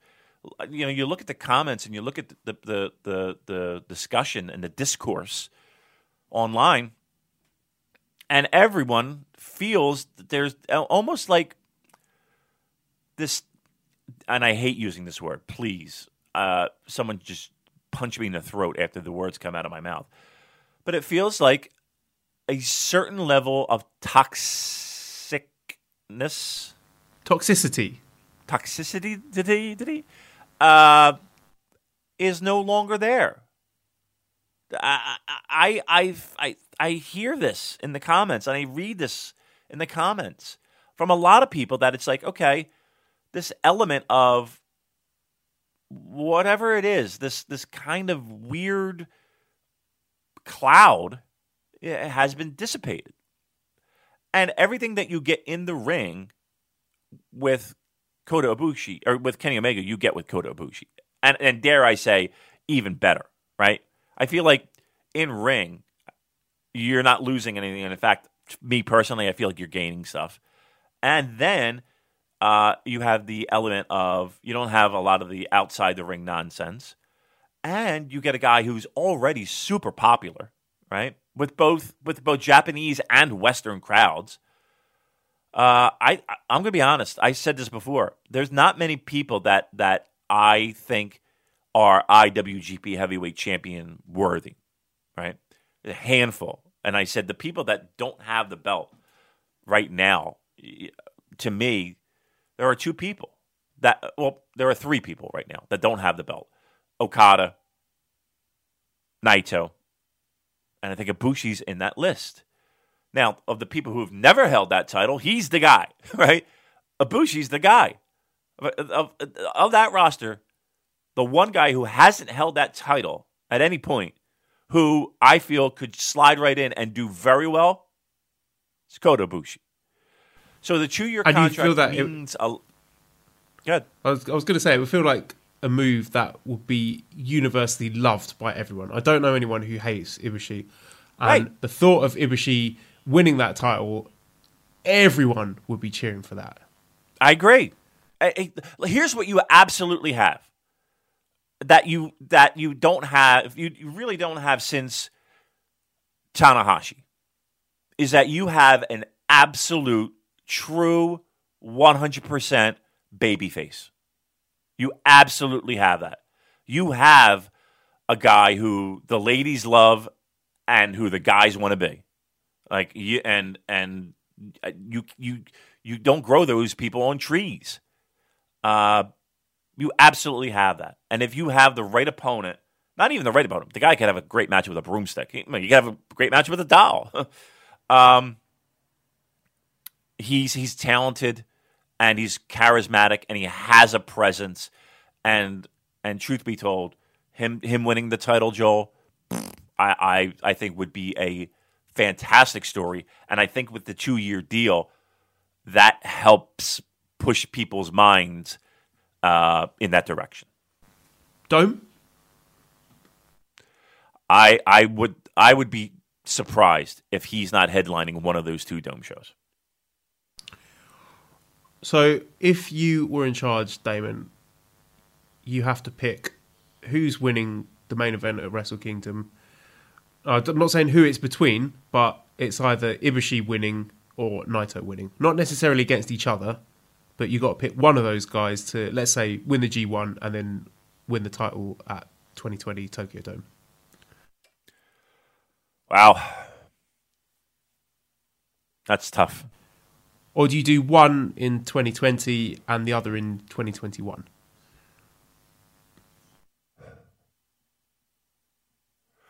I'm thinking about the dome. I'm thinking about this dome first. Who would I give that title to? Well, yeah, three options. One, Jay White is your champion and he keeps it, which I don't think will happen. I think he'll. I like I said, I think he holds on to this title until until Dome season. But that's an option. That's option one. And if we're doing a title change at the Dome, and I got to pick between Ibushi and Naito, And you can't rule out Wow. Okada as well because I think yeah, there's a big because I think the end game, too. yeah, I think the end game is him winning that title back, right? possibly from Jay White. Well, how about Ibushi Okada? Whew. Whew. Wait. I'm giving it to Naito. I- I- I think- there? you kept the Lij fans waiting for too long. You got to pull the trigger on that. I think I think it's already too late to be honest with you. I think I think I think they missed the mark on that. Here's here's my wow. feeling. I really do. So Wrestle think- Kingdom 12 main event was a mistake. Is that what you're saying? I mean, the numbers prove otherwise, but and say otherwise, but I mean, in hindsight, if you look at it, the the reason everybody was like, okay, Okada's keeping that title is because one, let, we're going to break the streak. Okay, that to pro wrestling fans that might mean something. Okay, fine, but in storyline, it really doesn't. Let's be honest. Um, In retrospect, you given what's happened with Kenny Omega, if you could Right. go back in time, you'd have Naito winning it at Dominion, right? Yeah. I'd have Naito winning it at the Dome, to be honest with you. Hmm. I'm not going to lie. I mean, again, numbers speak Naito volumes. stand Damon McDonald. well, here's the thing. I really don't think the numbers would have been. I I- I don't think the numbers would have gone down with Naito being your champion. You know what I mean? I really don't. Um, It does feel that Kenny being the one to break the Okada streak is a bit of a waste now that he's left the company. Right. Right. I mean, uh, I mean, let's be let's again be honest. The reason why we wanted Kenny Omega to be in this in this um in this mix was, you know, everybody talking about Western expansion and all that stuff. Okay. Well, what do, what did we get out of that? I mean, we here. I'll tell you what we got. We got a nice start on our Western expansion from Kenny Omega, and the, that's what we got. We got a nice start, but there is plenty more to be done. Right? I think everyone can agree with that. If you gave Naito that title at Wrestle Kingdom against Okada, where where would we be? Would do you really think we would be in that much different of a spot? Do you really think we'd be that like to, to again? Naito gets his hand raised, gets the title. Do you really think Gates would be that different? Do you really think attendance figures would be that different? Money would be that different to where we are right now? Because right now, that Western expansion guy that we were all hanging our hats on and all putting all our chips on, he's no longer part of the equation. He's going to do that somewhere else. And dare I say, made his name stronger on the backs of New Japan Pro Wrestling. Okay? So that's where we are with this. Now, again, hindsight being 2020, great. But I really don't think we'd be that much different, that worse off, if you gave Naito that belt at Wrestle Kingdom and pinned Okada, where everyone in that building thought was what was going to happen. I don't think you had a hotter guy at that moment. I don't think you had a guy who was more ready for that title than Naito and not have it. I really do. And like I said, I just don't think, I just don't think we'd be that much worse off than where we are right now. I really don't. I say we might even be better off. Hmm. Hmm. Interesting. But Ibushi, I think, I think uh, by signing that two-year contract, pretty much puts him in line for for for for big boy belts. Let's put it that way. Puts him in line for big boy belts. All right, so we're saying Naito wins Dome 2020, Ibushi 2021. Book it, Gedo. I, I mean, I mean, do you? I mean, let me ask you this: Do you feel that Naito is any less hot now than he was, say, at that Dome show? Do you think there's that he's been cooled off considerably? And again, we can heat him up. We get all that. But in your opinion, your opinion, is he is he cooled off a bit? Judging by the way that the Japanese fans respond to him, I would say no. But in my eyes, yes, I think he has lost momentum. Because he did he did So nothing then- last year. Last year was pretty much a write off for him. I mean, look, I, I, I just don't. I, and I'll tell you right now. To and maybe it's just because he's the fresher face to me, and he's the the new shiny bright thing in front of me. I think Kota Ibushi has a better chance of winning that title than than Naito right now. Yeah. Yeah. I really do. I mean, and again, I, maybe it's because it's the new shiny toy. I really feel like Ibushi has more of a chance to win that heavyweight title than than Naito. What do you think of that? Well, here's a question. Jason says, "What do you think New Japan had to do to get Ibushi under contract? Do you think there were promises made?" Um, I think there. I think financially, um, they they they, they probably threw a nice number at him. Um, I, I'm sure that there were some promises. I'm sure this wasn't a easy slam dunk. Where do I sign? I'm sure there was. Okay, I'm sure. And, and again, this is just speculation, just based off of what you kind of know about uh, uh, Ibushi. Um, and We wanted what, them to make a, a sizable donation to the Ibushi Pro Wrestling Research Institute. Sure, absolutely. Uh, but uh, again, and I and I and, and that is pure speculation on on my part, because I I don't know him from Adam, but um, you can assume that that might be the case. So again, I don't know if anything's written in a contract or you know, eh, you know, I just think commitments were made monetarily. He couldn't turn it down. Uh, maybe maybe there's stuff you know behind the scenes that we don't know about that helped lead to this decision. Um, AKA a breakup. um, and do I need to dust off the stinger again? dust it off. And now it's time once again for Except this time it's Damon doing it, not me. states that wrestlers are in a relationship as if it was a verifiably proven fact, when it's more so just his idealized fantasy, based on hearsay. Yeah, I know, but yeah, I mean, listen, maybe possibly, who knows, right? But for whatever it is, guess guess who benefits from all of this? We do. We do. The fans do. Uh, and um, again, I, I really feel like he's he's. I, I put the I put the title on him. I really do. I put the title on him. Here's an interesting fact for you. Last year, Ibushi had three non-tournament singles matches in New Japan, and two of those were against Cody. Wow, what a waste. I, I, now listen, I know he had an amazing G1, like one of the best G1s of all time, and that can be considered a big push for him.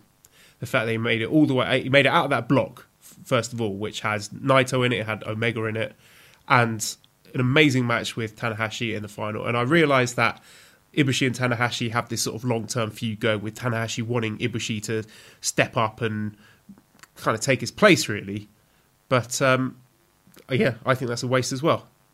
Yeah, that's that's pretty interesting. You know what else? I, I was kind of somebody put something somewhere online, and um, it was from G one, and it was Suzuki versus Jay White, and it was uh, Suzuki getting a clean as a whistle pinfall on Jay White after Jay White tries some some ball shot shenanigans that uh, Suzuki blocked. And I just thought that was an interesting thing, you know, in G1, where Suzuki, the heel of all heels, was not going to get one upped by the new up and coming heel of all heels, especially when he was in the midst of uh, all his G1 nonsense.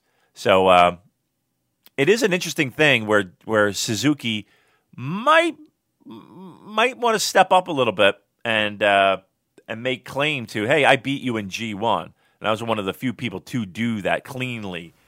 And we see a Jay White Suzuki title match somewhere along the line. Along with Evil, I think Evil got a clean win over Jay Yep. White as well, which kept him out of the finals. Uh, interesting you mentioned that because Michael says pants up or pants down Suzuki Jay White for the IWGP title this year. I would definitely say pants down. I think that'd be fun, right? I think everybody would uh, be into that. Little two guys that are uh, like some chicanery and fuckery. And uh, again, I think a lot of people would like to see uh, Suzuki rough up a little, uh, a little smug Jay White. So uh, That's I'm what I think Jay White needs. I I think he needs a match with someone who is going to, like, physically just beat the crap out of him, slap him around. You know, kind of like uh, oh, it's probably a terrible comparison, but like when Randy Orton was doing his Legend Killer thing, and he had that match with Mick Foley, and they just beat Seven Shades of shit out of each other. There were pins and tables and all nasty stuff, and that really helped establish Orton. And I suppose even going back further than that, Triple H, uh, Mick Foley back in 2000. These are probably terrible comparisons, but uh, I just feel maybe that will be something that helps Jay White get over that hump with a lot of people, because so far in a lot of his matches he's been in control. So it might be an interesting direction to have him in a title challenge where he is getting physically dominated and overpowered, but is able to use his cunning and skill to pull the win out of the bag. Yeah, I agree. I agree. And again, it just what all that does is just help add an extra layer and an extra element to his character. Um, the fact that he possibly could overcome uh, a guy who who realistically could rip off his arm and beat him over the head with it. Um, so yeah, that's Shibata that- would have that- been perfect for that, wouldn't he? Shibata would have been perfect for that too. Yeah, yeah. I mean, I was watching. You know, for for people who uh, are fans of Shibata and miss Shibata, um, I was watching some old New Japan during the week, and again, I, I, I it's a name that I've mentioned before on this show, but you know the there was a torrent, and yes, I did download the, said torrent of old New Japan stuff, and it was a guy who made a compilation of New Japan versus uh, UWF, right? And it kind of went chronologically with the, the entire feud, and it was really awesome how you know, all these matches were laid out. And you watch Nobuhiko Takada, and the fucking kicks that he lays into guys like uh, Liger, Keiichi Yamada. Uh, he lays into uh, Inoki. He lays into. I mean, just No thigh uh, slapping. no, no. I mean, just. I mean, really, just laying them in. And the first name that I was like, wow. I mean, you can see where Shibata got his some of his influence because, and and Takada was a handsome guy and he was built and just really. I mean, you can see why he became a star.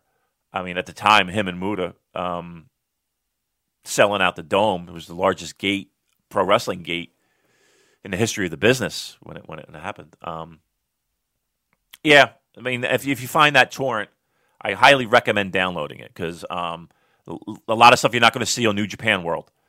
Um, and it really is a history. See, you know, and I, I know they have trouble getting footage, which is which is really weird to me. Like, you're the company. Why don't why don't you just buy the footage, get the footage? Um, but they really should find a way to, to to those are the stories that they need to tell. Those are the you know when they do like the history of the Bullet Club. Uh, come on, who doesn't know? I mean, it, yeah, history that happened like two months ago. Right? You know what I mean? Like it's like, uh, all right, I understand what you're doing, but I mean, and I know it might be a, a, a again, you have the footage and blah blah blah. We get all that, but really, the real stories are, you know, that feud, that New Japan UWF feud. I mean, that's that that was a massive, massive deal, a massive money making deal, and a huge, huge piece of New Japan's history. I mean, I'm going to go so far as to say that'd be like, you know, having a WWE history and taking out the McMahon Austin feud. you know, and not you know, not really rec- recognizing it. And I think New Japan has trouble recognizing their history, especially to new fans. Now, listen, you have a Chris Charlton who who does his his his great work and and throwing in his his tidbits of information and and and it's awesome, but that's not enough. Uh, you you need you need to tell these stories to these to these new fans. They're interesting stories. They're they're they're huge parts of New Japan's history. Got to get on that, and, and I know that they're trying, but they they, they really got to speed that process up. That so in the meantime, download that fucking torrent and and, and and, enjoy that because it's really worth watching. I know he went on a little bit of a rant there. All right, where, uh, where are we going next? I asked this question on Twitter a few days ago. I wanted to know your thoughts. Okada versus Ibushi, Jay White versus Ibushi, and Jay White versus Naito seem to be protected matches. Mm-hmm. Where and when do you think they use those matches? What kind of numbers do you think they do? Ooh. Well, I mean, again, they they are all protected, so you would safely assume that they're they're going to be in big money spots, right? Uh, I still, again, I know I know I'm on this bandwagon of uh, Okada and and Ibushi. I think that's a that's a money match right there, um, and I would not be surprised if you see that headline a dome. Uh, I think I think Jay White and Okada still that story still needs to be told. That's that there there is no real. It doesn't feel like there's resolution. There, you know, Jay White getting that clean and decisive win. You you could say that that is your end, and, and Jay White's your guy, and we're moving on. Bye. I don't think that's the case. I so I still think that there's that story to be told. Um, I don't think you waste those matches, and I think they've been kept separate for a reason. Um, okay, what what about Jay White against Ibushi? Do you, do you, all right? Well, let's let's do this. Who's winning New Japan Cup? Yeah, that was going to be my next topic for you, because what I was going to say, if if you think that Jay White against Ibushi is a protected match, you say it's protected because they think that it's something that could draw a big number. Now, given yeah. that MSG is already sold out, how does that affect the approach to it? Do you think that would be blowing one of these protected matches to put it on MSG? No, because you need a big match. You need here's here's New Japan's goal for Madison Square Garden. Right, the tickets have been sold. What they need to do is they need to have people talking coming out of that weekend. They need to have people coming talking leaving that arena of what a fucking show that was and what a main event that was right? That's what they need to have happen. They need they can't have people walking out of that building being eh, that's all right that's good. Let's go get some beers. You know what i mean? Let's get let, let's let's you know they need people to walk out of that building with wow fucking great. They need that to generate the momentum and keep momentum. So no, they can they could absolutely do that match. The only hesitation that I have is that okay, so just like we talked about before when it comes to Jay White. You pin it you pin in Ibushi here? Well, I was going to say Ibushi could be a person who could help Jay White have that kind of jump out of your seat, thrilling match where you have some big, exciting, dangerous spots peppered yes. throughout that you think he's been missing somewhat. And yeah, if you have Ibushi losing here, maybe he comes so agonizingly close that that whets the appetite for the long term story of Ibushi going off. First of all, he's got to overcome Tanahashi and show Tanahashi that he can be the next ace of the company, and then he goes on to win the title at some point in the future. Just throwing that out there as a possibility. Right, right. Yeah, I, I, I don't think you switch the title at Madison Square Garden if you do if you do White Ibushi.